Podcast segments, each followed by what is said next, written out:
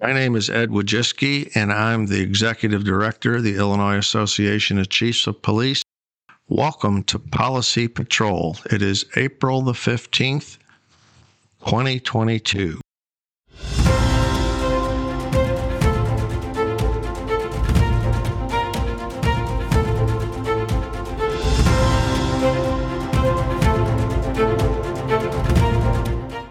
What's on everybody's mind right now, of course, is the legislative session that just ended a few days ago.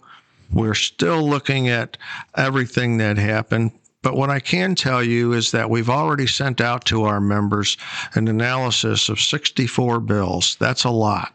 And that's the work of our legislative team led by committee chair Mark Maton. And, and in particular, our new deputy director, Kenny Winslow, had a lot to do with the fact that we were able to analyze more and send you more information about legislation during this past session. I'll give you just a few highlights of what happened. Overall, we looked at more than 700 bills. The good news out of this General Assembly is that of our top five priority bills, all of them came out the one the way that we wanted to. For example, four of them were not called at all, and that's really good news for us. One of them would have changed qualified immunity, and of course, that's something that we're totally against. Another one would have banned all consent searches. What a stupid idea that is. But that was in a bill, and some people are serious about it, and so we had to oppose it. And there was enough opposition that that bill did not even advance. There was one bill in our top five that was we supported, and that was a bill to ban ghost guns. It's a relatively new phenomenon that's coming, and uh, we don't want those criminals out there just with unmarked guns, guns that they're building by themselves. There's protection still for the hobbyists who, who want to build their own guns, but we want to have a ban on ghost guns out there, and that's in the legislation. So we're really pleased about that. There's also going to be some new funding this year that we're still trying to sort out, but I can give you some of those highlights. There's $10 million that's going to the training board for what we call or what is called a retention program.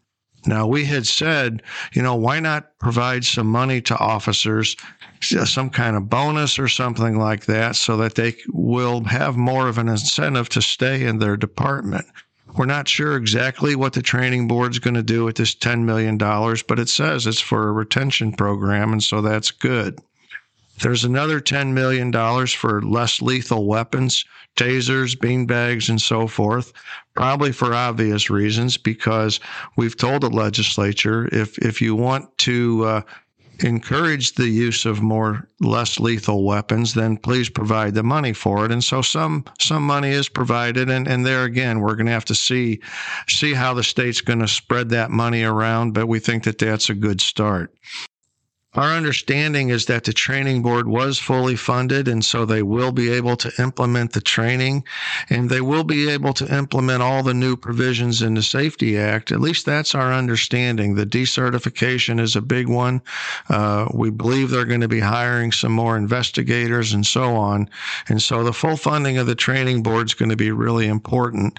And as this gets rolled out, uh, not only this summer, but in the next few years, they're going to need more manpower power, uh, more equipment, and so on in order to be able to help us out. One of the things that I want to say is that there's a lot of unfinished business out there from the legislative session. Honestly, with all the talk about crime being so important, we put forward a lot of common sense ideas to allow us to be able to do our work more efficiently with, with equipment. And we also wanted some specific initiatives passed so that we could address the increase in violence and things like carjackings and vehicle theft thefts. But those things didn't really happen, and so they're still on our list. Uh, we we want uh, some additional provisions for drones. We want some additional provisions for uh, fleeing and eluding to in order to be able to catch these people. Because now uh, I think people are under the impression that they they can commit these crimes and, and run away, and you know, and, we all know that there's some truth to that, and so we want to try to put a stop to it. So we're going to be working with the legislature to uh, fix some of these things in, in the next few months. We were also hoping for a third trailer bill. We got the first two trailer bills over the last few months. We didn't get the third trailer bill. We still need to clean up uh, the trespassing issues, the language about B and C misdemeanors, and then there's a few other things in the certification section that we would like to have cleaned up. Uh, for example, uh, we're still against allowing all anonymous complaints. Uh, we think that there should be provisions for allowing confidential complaints and not anonymous complaints. So we're working on this kind of language on your behalf. And we, we hope that uh, we're able to take care of some of these legislative issues in, in the months to come.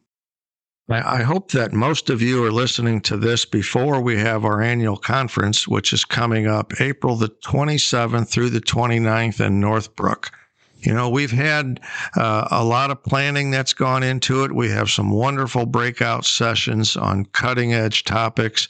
We have a keynote speaker named Dave Funkhauser, who maybe you've never heard of, but he has spoken in, in Wisconsin and Michigan. And the executive directors in those two states tell me that this guy is just absolutely fantastic speaker. He, he's funny, he's informative, and he's a police, a police chief himself. And so he's going to talk about how to be a dynamic leader. And one of the reasons we wanted to bring him in is that one of the most sought after topics among our members on our on our membership surveys is the topic of leadership. And uh, you're not going to be disappointed when you hear Dave Funkhauser talk about leadership at our annual conference. And uh, for those of you who are more interested in other aspects of the conference, we've also recently added with the help of two sponsors, hospitality rooms on Wednesday night and Thursday night of the conference. Limited hours, but it's still out there. Yeah, you can have free refreshments and camaraderie. And this is thanks to uh, two companies that are kind of new to us, Axis and ZeroEyes. Uh, they're they're hosting these hospitality rooms. So that'll give you something to do uh, on the two evenings of the conference. And so I, I hope you take advantage of the whole conference. And I hope to see you there. And I hope to see you in the hospitality rooms as well final topic that I want to talk about is the topic of recruitment and retention. Why? You told us in a membership survey within the last few months that it's your number one concern, your number one challenge. And legislators and media have been saying to us, well, do you have data to back up what you're saying about agencies having issues with retaining people and bringing in new people. We've all heard the anecdotes about how you used to test hundreds of people or thousands of people, and now you might be lucky to get a dozen in there or a few dozen in there, depending upon the size of your agency. So we asked you for the data, and thanks to the many, the dozens and hundreds of you who responded to this survey, because now we have the data to share not only with you, but with everybody who asks. We have the numbers to back up the fact that recruiting and retention in our state is a really big problem. Now we know it's also a problem in the entire country, but we, we can tell you that 60% of the agencies, for example, have a shortage of officers right now that's a lot. Now, some people say, well, 40% are doing okay. Yeah, maybe. They just don't have a shortage right now. We also know from, from the reports that most agencies are recruiting not only fewer candidates, but the quality of those candidates is not what it used to be. Uh, agent chiefs are talking about the washout rates. Even those who do show up to take the exam, the washout rates of those either on the exam or on the psych exam or on the physical test, they're just losing a lot of the people who do show up. And so uh, we're going to be putting this report out. Uh, by the time you hear this podcast, you might have already seen this report, and it'll be the data to back up what we've been talking about. And uh, it, it's not really happy news, and so I, I can't say you'll enjoy reading it. But for those of you who want support for your argument with, with your own legislators, with your own local officials, that recruiting and retention is, is an issue throughout the state, watch for this report, read it, and use the numbers that are there. This has been Policy Patrol from the Illinois Chiefs.